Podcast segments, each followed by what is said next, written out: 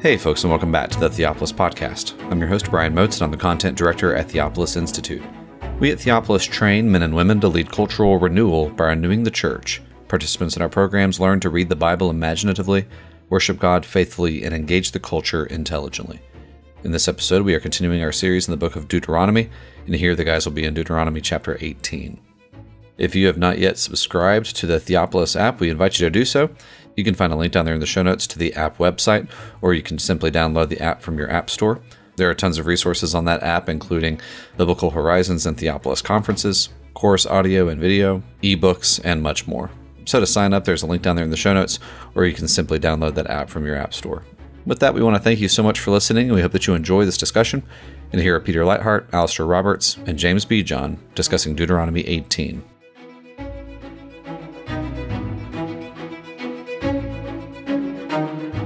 Welcome to the Theopolis Podcast. I'm Peter Leithart, and I'm here today with James Bejon, Alastair Roberts. Brian Moats is recording, and he'll be editing and smoothing everything out. Uh, Jeff Myers, who is usually part of our podcast team, is unable to be with us today.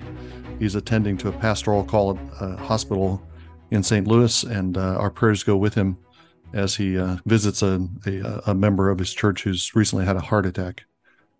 Uh, we are in the middle of a podcast series on the book of Deuteronomy, and we're halfway through the book. We are in the section of Deuteronomy that uh, is running through the 10 words or the 10 commandments, beginning with chapter 5. Uh, we have the, the 10 commandments are listed in Deuteronomy 5 in a slightly different form from the way they appear in Exodus. But from that point, we have about 20 chapters where Moses is teaching on each of the 10 words, but developing them in different ways. Um, and uh, not always developing them in the straightforward way that we might think. So we're in Deuteronomy 18 currently. I will be covering that, or at least part of that, in this episode. Deuteronomy 18 is part of the fifth commandment section of Deuteronomy, the fifth word section. The fifth word is honor your father and mother that your days may be long in the land which the Lord your God gives you. That's a, a command concerning family life in its original form in the 10 words. But when Moses teaches on it, he doesn't mention family life at all. Instead, he talks about various offices within Israel, civil offices, the priests. Uh, we'll talk about in chapter 18. Uh, at the end of chapter 18, he'll be talking about prophets, judges appear. So he's not talking about family authorities, but he's talking instead about the authorities that exist within Israel. Uh, Israel is kind of an extended family, or they're a community of brothers that's the language that the book of Deuteronomy often uses, uh, that uh, Israelites are to consider themselves, consider one another brothers. And as a family uh, of brothers and siblings, they have Yahweh as their father. That's one of the key motifs of the book of Deuteronomy. Yahweh is the father. He's giving these commandments. And if they honor him as father, then they will live long in the land that they're entering to possess and conquer. But Yahweh, their father, also has appointed uh, civil fathers, uh, liturgical fathers, prophetic fathers to guide and lead them. And they're supposed to, Israel is supposed to show the same deference to those public fathers, those fathers of Israel, that they show to their fathers and mothers within their families. So that's the that's the basic the, the basic theology and the way that uh, this section of Deuteronomy develops. It's about a variety of father figures. Interestingly, one of the one of the accents of this section it's not just a again in the fifth word that's directed to children and the way children should honor their parents father and mother and the responsibility is directed to those who are subordinate. But that also implies certain responsibilities on the part of those who are uh, not subordinate those who are uh, have uh, a higher position within the family and also within uh, the family of israel. And that's uh, a, a, frequent that's not the only thing that uh, this section of deuteronomy is saying on but this section it does focus on responsibilities of these Israelite fathers to carry out their paternal responsibilities faithfully. So, for example, judges are supposed to rule without partiality, they're supposed to rule without taking bribes. They're not to let their eyes be blinded by a bribe, so they pervert justice.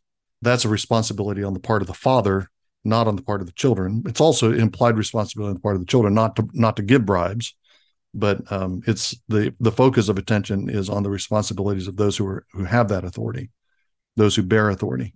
I wanted to highlight one particular part of chapter 18. I don't know if we'll get to it in this in this session or not. We have a section on the priests that opens chapter 18. But about midway through chapter 18, Moses turns his attention to various forms of divination, uh, attempts to see the future, and then talks about the prophetic office at the end of the chapter. Uh, and um, I think it's I think it's worth pondering what is it that makes divination and these various practices of uh, foretelling the future wrong. And uh, there might be a, a, an instinct or an assumption that they're wrong because we can't know the future. The future is closed to us. The secret things belong to the Lord. We go with what's revealed, and the future hasn't been revealed. We don't know what's coming, and so we avoid these measure these uh, these practices of divination because the future is an is is an undiscoverable country to us. Uh, and I think there's some there's some problems with that. B- biblically speaking, I think the pro- problem is that the Bible does actually tell us things that we are to expect in the future. I mean, God makes promises to Israel, and Israel expects those promises to be fulfilled. Prophets talk about things that are sometimes in the very immediate future, sometimes in the far distant future, but uh, they're given insight into what's coming on a more kind of mundane level. Uh, that prophetic imagination I think is an important part of the wisdom that Proverbs communicates. The wise man in the book of Proverbs is somebody who can anticipate uh, the consequences of his actions. A fool is somebody who kind of blunders forward, does things without thinking about the consequences they were going to have, and then suffers the consequences and is surprised when the consequences, when uh, what he's done comes back to bite him. The wise man sees some sees the the road ahead. He sees what's going to happen, and so he takes steps in anticipation of a certain uh, a certain kind of future result. So there are various ways the Bible does disclose the future to us, uh, and I think the problem is not that we're uh, the problem with these practices is what makes them abominable is not that they're probing something that we shouldn't probe, but they're prob- probing it in the in the wrong in the wrong way, using the wrong means. In some sense, uh, some anticipation of the future not certain knowledge of the future, certainly, but some anticipation of the future is kind of essential to living and acting at all. We, we're always kind of acting toward particular future goals. We get out of bed in the morning anticipating or hoping that getting out of bed will make a difference and that getting out of bed will be preferable to staying in bed and that we'll be able to be uh, find some kind of productivity and fruitfulness in the course of the day. Uh, we embark on this podcast episode. We're recording a podcast episode uh, in the in anticipation of and hopeful that it will get broadcast and people will listen to it and be edified by it. So the reason why we put in the time to prepare and the time to record the episode all has to do with an anticipated future. Obviously, we don't know that future for certain, but we're still oriented toward the future, and that's just built into human life. We're creatures in time, and so that kind of hope and anticipation is built into the way we live and act. What the Bible teaches is that we should we should rely on God to disclose the future to us insofar as it's disclosed, uh, rather than seeking some other means. Uh, and we also, uh, Walter Brueggemann, in his commentary on this section, also talks about the difference between uh, many pagan conceptions of time and conceptions of the future, which were kind of deterministic. Divination assumes a kind of fixed future that's all planned out, and we just have to. The book's already been written, and we're going to have to kind of access it. And emphasizes, in contrast to that, God's freedom in in the world, God's capability of doing new things, and uh, as the Bible says, of changing His mind and changing course in respond to things that responds to things that Israel does and the nations do. So there's a God discloses certain things about our future that we can rely on, certain promises that we can rely on, and also we go into the future confident that it is under God's control, but it's an arena of God's action and God's God's free action. He's not bound by any kind of fate, uh, and so we go into the future relying on Him. And when you're when you're doing practices of divination, including modern forms of divination that we might talk about, when you do those practices of divination, then you're assuming the future is some kind of fixed entity without God as a personal actor. So I, uh, I think that's a. We'll get to more details about that uh, those practices of divination and the the alternative of prophecy uh, as we go through the chapter. But I just want to highlight that particular theme as we get started. Peter, just a quick comment on this notion of fatherhood. We're um, encompassing and viewing these chapters in in light of that notion, aren't we? Honoring your mother and father. And I just wanted to spell out, think, think with you guys about a few um, instances of where different offices are explicitly referred to in parental terms in Scripture.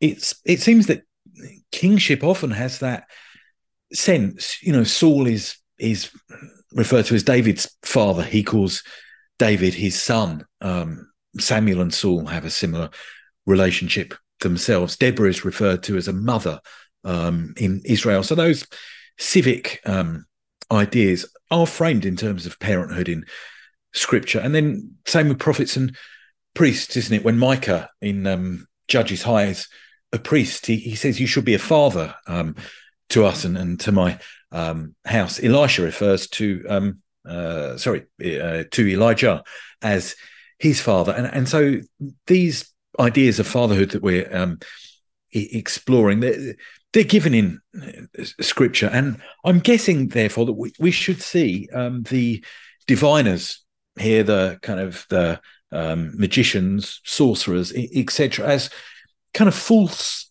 uh, false fathers. You know, um, people who um, the Israelites are wrong to establish as father or mother figures in, in their lives. Does that kind of sound about, about right to you?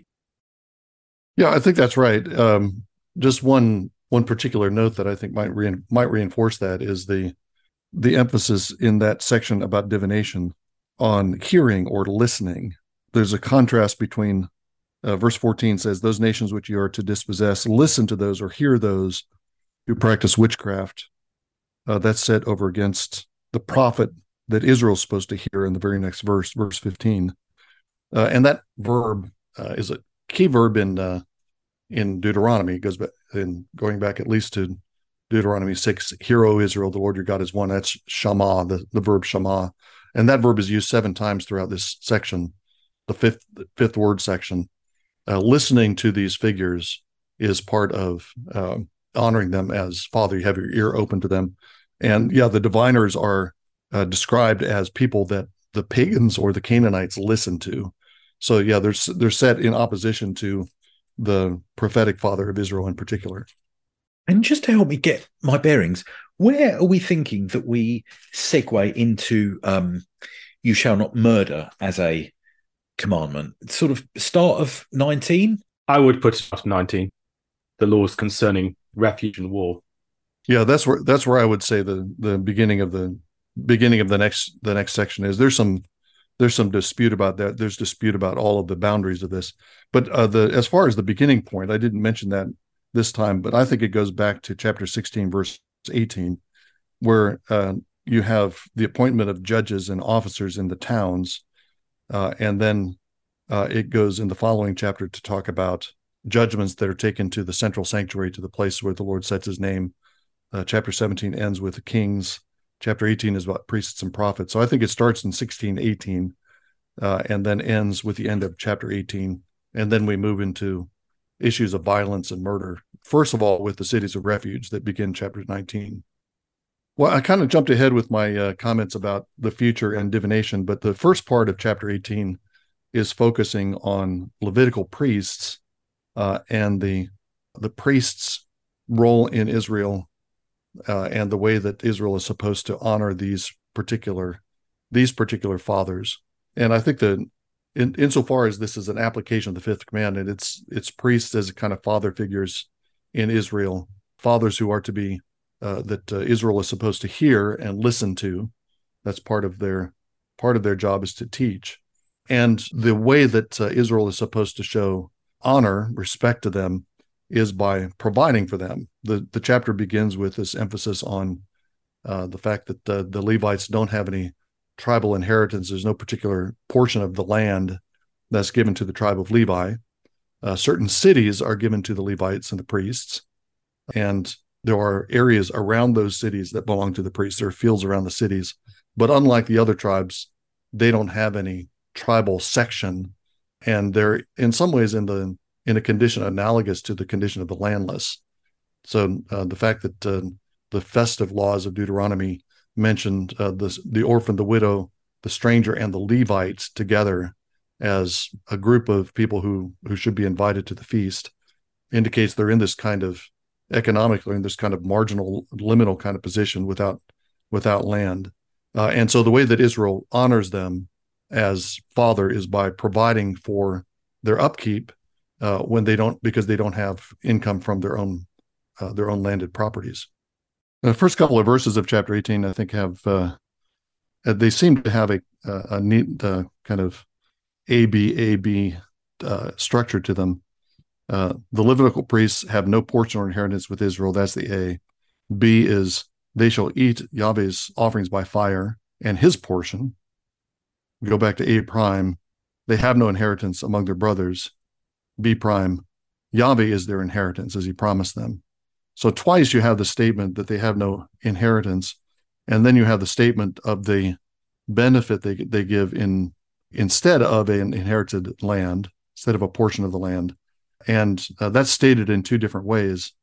Uh, one is that because they don't have any land, they eat not from the produce of their of their land, but they eat from Yahweh's table, the Isha or Isha. I think it's Isha, the offerings by fire, or that's one translation of that term. I, uh, Jim Jordan taught me to to think of that in terms of the connection with the word for woman, bridal food, how, however you translate that, it's referring to the portions of the uh, the altar portions of the sacrifices, and the priests receive some of the altar portions. They receive special portions of food from the sacrifices that no one else eats. So there's a there's a food privilege that goes along with being a priest. They don't eat food from the land that they own because they don't own any land, but they do eat from the Lord's table. Uh, and then in in verse two, the that connection with the Lord gets even more intimate. It's not just that they eat from the Lord's table, but that Yahweh himself is their inheritance. They don't have landed inheritance, but they have they have the Lord himself as their inheritance, which is obviously uh, uh, uh, in a, a, far more superabundant inheritance, a more, far more fruitful uh, and eternally fruitful inheritance than the land would be. But they're put in this position of dependence, dependence on the Lord, which means in practice their dependence on uh, Israel's generosity and honor to them because uh, the the Lord is the Lord is treated as their as their portion. What should we make of it? There seem to be differences between parts of the animal that are given to the priest in this chapter from the parts of the animal given to the priest in Numbers 18 and Leviticus chapter 7. So there you have the breast that is waved and the thigh is contributed in Leviticus 7 then in numbers 18 or numbers 18 I, yeah it's a different part of the animal. The breast and the right thighs or the right thigh. And here it is um, the shoulder and the two cheeks and the stomach. Do you have a suggestion for how to how to reconcile those i'm not sure um, i'm curious whether is this something we should see as a change in the law as they're about to enter into the land? And if so, or is um, something that can be harmonized with that earlier account so that it's actually the same? I mean, do we in part have a different um, scope here, Alastair? So, um, w- one of the things about Deuteronomy 18 is that we have the sort of slightly odd two phrases in apposition at the start, don't you? The the Levitical priests kind of comma all the tribe of Levi. And so are we having here um, what's true of the whole tribe and then our numbers um, 18 and, and elsewhere um, carving out more specific requirements, particularly for priests? Is, is that a possible um, way of viewing it? That's one possibility, I guess. Yeah, I, I was. I'm not sure I followed what you said, James. Are you saying that these are uh, sacrifices that are offered by priests themselves, and they get certain portions of their own sacrifices, and then in uh, is that what is that the distinction you're making in contrast to Leviticus, where it's the offerings of the people? Oh, I was just wondering if the Levites as a whole, so whether they're priests or not, um, can get things like the shoulder, cheeks, stomach, etc., oh. and whether um, the things to do with the thigh, for instance, in number 18 could be specifically for um, priests because it's, I mean, in general, it, it's not clear to me to what extent Deuteronomy 18 refers to the whole tribe and to what extent it refers to priests. Right. Yeah. Okay. I got you. There are certainly distinctions between what can be eaten by the person who's actually officiated and the rest of the priests. And then it would seem there are distinctions with the rest of the bits as well. So that would make sense. But I'm curious whether there are more details to fill out that. Yeah, I think that's that's really helpful, and it, and it does fit with the way that uh, Deuteronomy tends to describe the priests, which are as in verse one here, Levitical priests, the whole tribe of Levi. I think it is making a distinction between priests and Levites that was made in uh, Leviticus and Numbers. I don't think it's canceling that division, but the the language is different, and it, this this rule could very well be applying to the whole to the whole tribe. So Levites who are there at the place that uh, the Lord chooses to place His name, they're assisting the priests. The priests get their priestly portions, and then there are additional portions that are given to uh, the Levites who are assisting. I guess one one argument against that would be that uh, the language of verse three is that they shall give this to the priest, the shoulder, the two cheeks, and the stomach, and it's also the priest's due. But given the language again of Levitical priests, it seems like he might be uh, Moses might be using the term in a more in a broader sense. I, I just want to point out one thing that uh, that uh, took I took note of. Um, shoulder and two cheeks. I'm assuming these are cheeks from the head of the animal, uh, and then the stomach. It's the stomach that kind of threw me for a loop because it does seem like in Leviticus, internal organs, kidneys, portion of the liver, the uh, karev, which uh, whatever those innards are, those are placed on the altar and those are part of the Lord's altar portions. They go on his table and they're consumed in his fire. Uh, and uh, I've often taken that as a sign that there's there's a particular claim that God is making on the interior of the animal, symbolizing the claim he makes on the heart of the person. Uh, interestingly, the heart is not listed among the part, portions that are are put on the altar, nor is the stomach. So I, I think you could harmonize what Leviticus says and what Deuteronomy says, because the stomach is not singled out at all in Leviticus uh, as something that's put on the altar, and here the stomach is given to the priest. But it still seemed odd to me that then that an internal uh, an internal organ would be given to the priest rather than being devoted to the altar fire. So it makes me wonder if uh, maybe the the uh, offer of verse one, they shall eat Yahweh's offerings by fire and his portion. Uh, that's even stronger than it appears, it's not just that they're eating parts of the animal, that uh, Yahweh is also having parts of the animal, but they're getting some of Yahweh's own parts of the animal. He claims these these internal organs uh, as his own, uh, but then the the priests get a portion of that, a, a, a portion of those internal organs as their own. They have they have some kind of share in that uniquely divine portion of the animal. I guess I, I let me I thought just to wind that discussion up. I think the extending the idea of the Lord is my portion, the Lord is my inheritance, and that connection with food that we have here in the uh, beginning of chapter 18. I think that's a uh, that gets expanded and played on in in other parts of the Old Testament and into the New Testament, I think. And David several times, or the Psalms at least several times, talk about the Lord is my portion. He's not speaking as a Levite, I don't think, I think every, all Israel, all Israel is singing that the Lord is my portion, um, which means that uh, there's a kind of honorary Levitical status to the whole of the people. Uh, the Lord is everyone's portion, and especially that becomes the case when they're driven out of the land. They don't have a landed inheritance anymore at all, and yet they still have their portion, the por- same portion that the Levites have always had. Now all Israel shares in that portion uh, and that's somehow connected with food that's that uh, that the Lord provides for them. And uh, you know, thinking about this as we move into the into the new covenant, I think we can, kind of a it uh, seems to resolve in a kind of Eucharistic. There's a kind of a Eucharistic resolution. So to say as uh, to say as Christians, the Lord is my portion, the Lord is my cup, the Lord is my inheritance.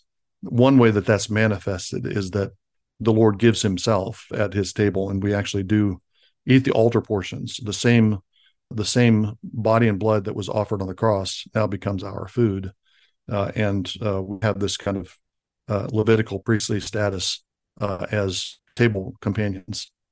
I wanted to pick up this idea of yours, Peter, that the Levites are often bunched in with the sojourners, etc., um, in various lists in Deuteronomy, and um, the way in which they do seem to have this nomadic status. They seem to have a, a, a freedom to wander around, and we see some of that in the Book of Judges. Towards the end, we get these Levites on the move, and they're sojourning in various places, and the whole thing there is a disaster due to the nature of the Levites. But strikes me as interesting that uh, kind of if you think of the flow there of the book of Judges, the tribes go out and take their land and inherit their um, inheritance with more or less degrees of success in different tribes, I guess. And it's almost then what you should see afterwards is the Levites doing following suit, a kind of Levitical conquest as the land of the land as they kind of go out and take it for the Lord in in in that sense. And obviously, what you see is um, the opposite, a, a compromised um, priesthood, which sort of really sits at the heart of the book's um, failings. And and that idea of the Levites as um, wanderers and so on just seems to be, um, uh, yeah, present in, in, what you were saying about the way they'd be um, to be provided for, and there's this freedom associated with them in verse six onwards, isn't there? If, if uh, Levite comes from any of your towns out of Israel, and um, uh, you know, and he may come when he desires. There seems to be this um, freedom that they can go and minister at, at the temple if they um, want to do that for a spell, and then return to their town. And they they just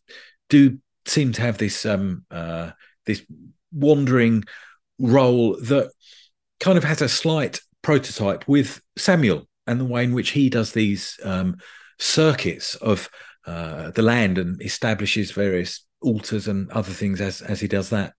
Yeah, Dennis Olson in his uh, little book on uh, the death of Moses in Deuteronomy, I can't remember the exact title now, but uh, he he describes the Levites as being in a kind of perpetual exile, uh, and it's almost it almost has the feel of yeah they're wanderers as if they as if they're never entered the land, fully entered the land, fully settled in the land, and they're loosely connected to the land. And yet at the same time, they're because they have priestly and Levitical cities all over uh, the uh, all over the land, 48 of them total. Uh, they're present everywhere.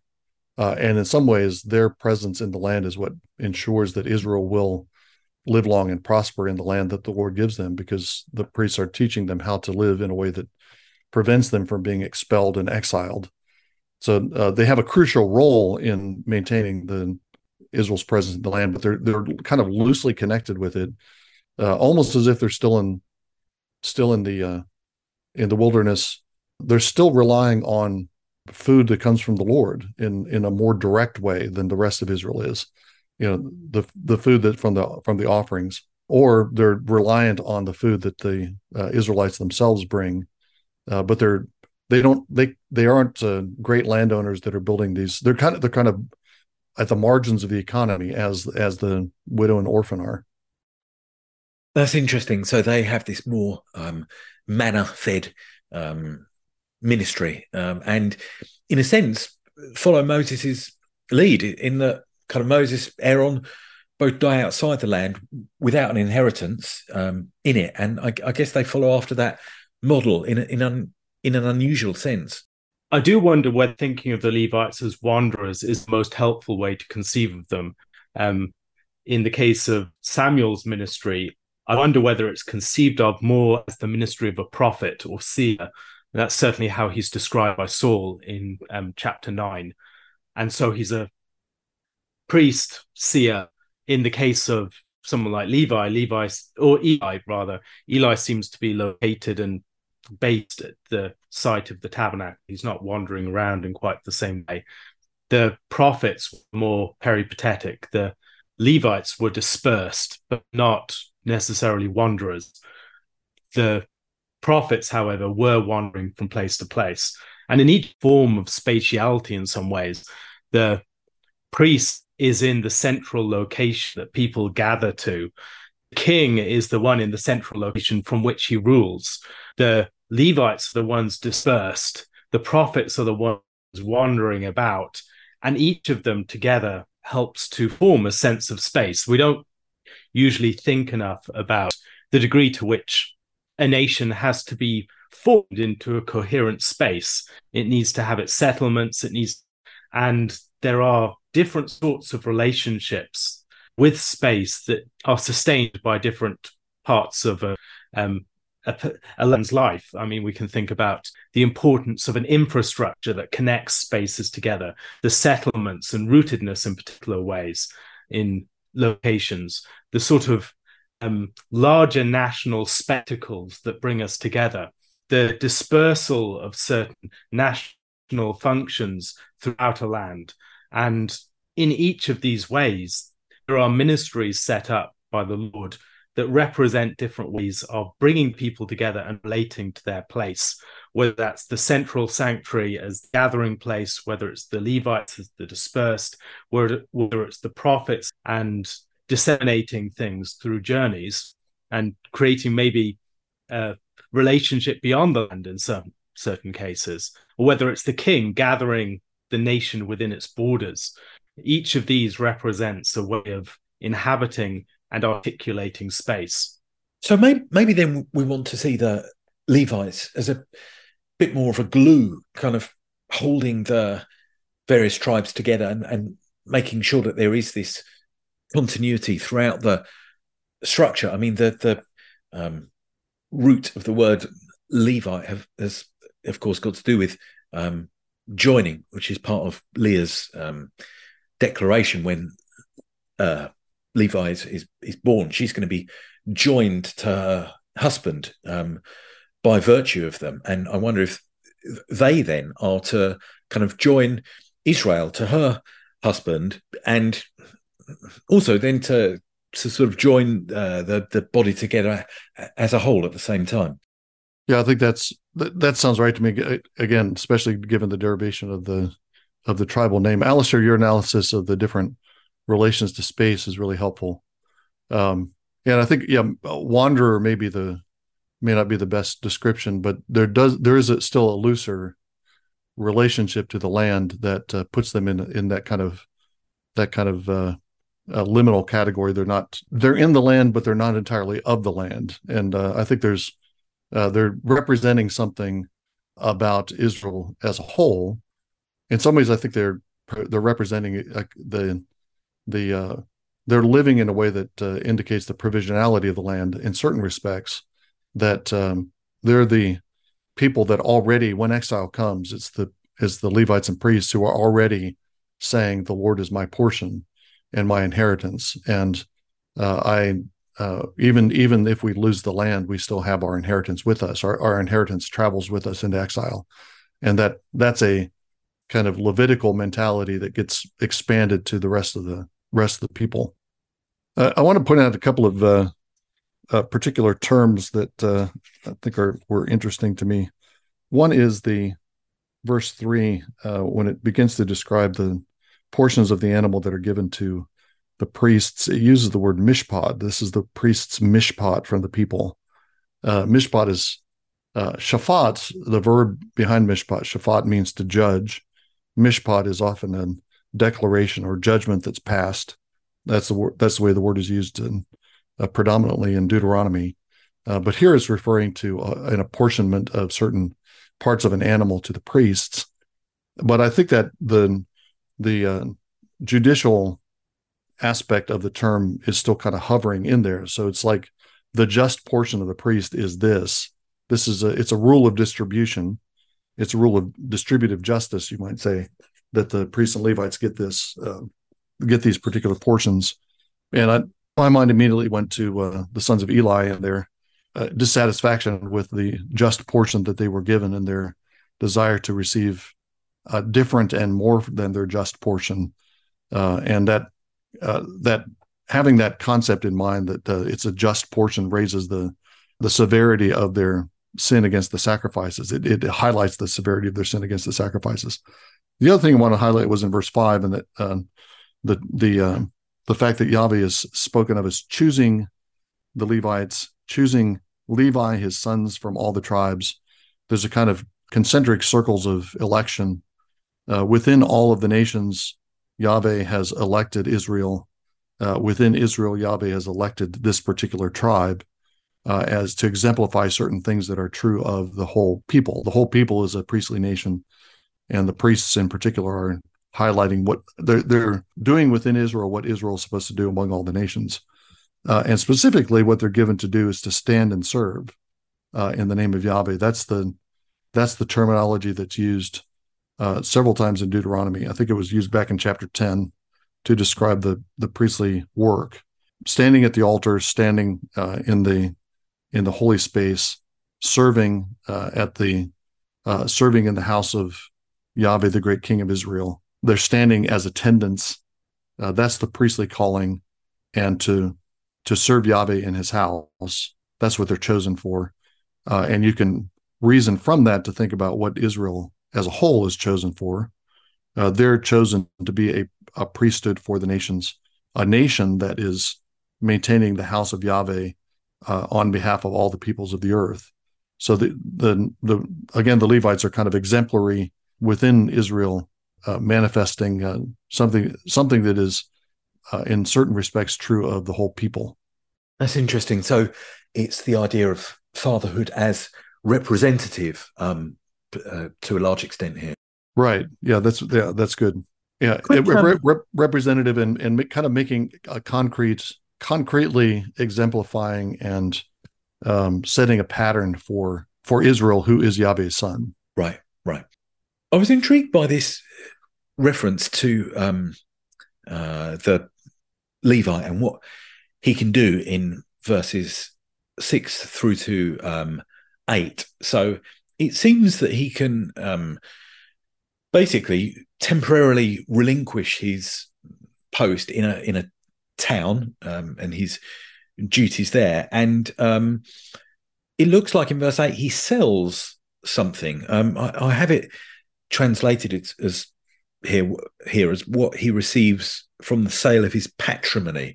Um, it's a sort of slightly unusual um, phrase, but it, seems that he can um, sell something, go and minister um, centrally at the temple, and then return later. And um, I, I, I, was thinking about this. I mean, my um, my understanding of the whole selling of property and selling of, of patrimony, if that has to do with land, is that the Levite has more flexibility um, than the rest of Israel. So, from what I can gather from um, particularly Leviticus 25, um, if you sell your land, you sell effectively X number of harvests. So, you know, if I'm 10 years away from the Jubilee, I can sell my land. Um, I'm selling 10 lots of harvests and then it will revert to me. Um, unless I redeem it beforehand. Um, with cities, it's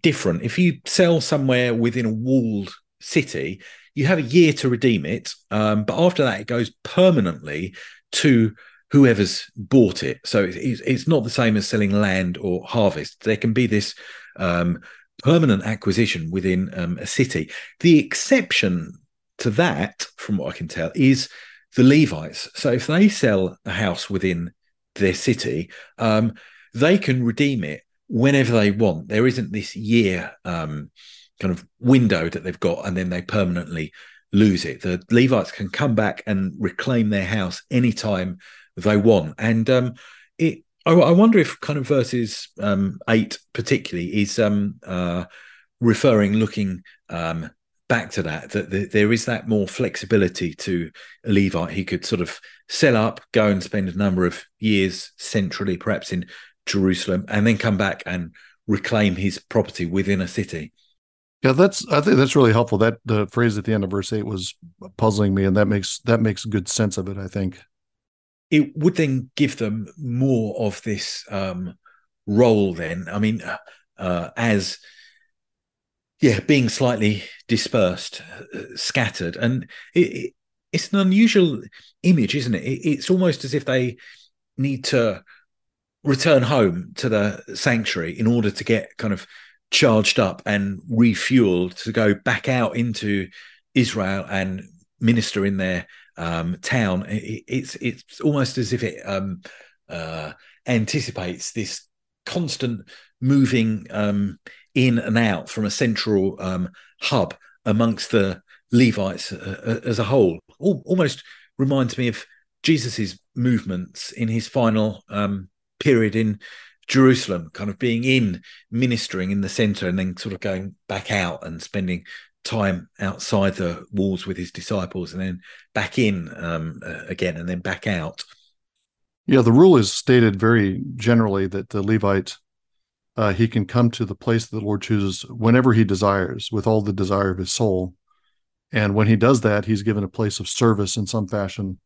He he finds a role of work at the central sanctuary, and uh, he shares the portions that uh, the Levites priests get that are there at the at the place that the Lord chooses. So that the yeah, uh, it does it.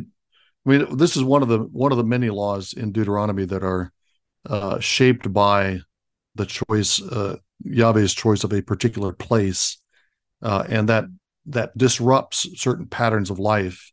Uh, if you have, uh, if, if, you're in the wilderness, then you have the the wilderness camp is set up so the priests and Levites are settled right at the uh, right around the camp. They're the inner circle around the camp, and then the tribes are grouped around the outer circle of the camp. But they're the they're the uh, the nearest immediately in the vicinity of the tabernacle. Uh, but that's not going to be the case when they go into the land. They're going to be dispersed, and the tabernacle is going to be in one place. And so that creates this need, or this at least opportunity for movement and uh, the distance between uh, Levitical Levites doing certain kinds of ministry in the towns uh, and the ministry that's done at the central sanctuary. That we've seen that that dynamic of distance and movement coming up in in uh, repeatedly in Deuteronomy because because of the central sanctuary. Thinking about the difference that it would make, having moved into the land, no longer having a camp gathered around this central sanctuary, but being dispersed. It seems that the duties of the Levites would have changed considerably. They're not moving around the tabernacle place to place. So the different families, of the Levites that are appointed the tasks in Numbers chapter 2 would no longer have those responsibilities. Um, you would have some guardians for the house, but they would be fairly minimal compared to the number that you would need when the whole camp was gathered around. Assistance would still be needed, but again, nowhere near as many as you would need when the whole camp was gathered around.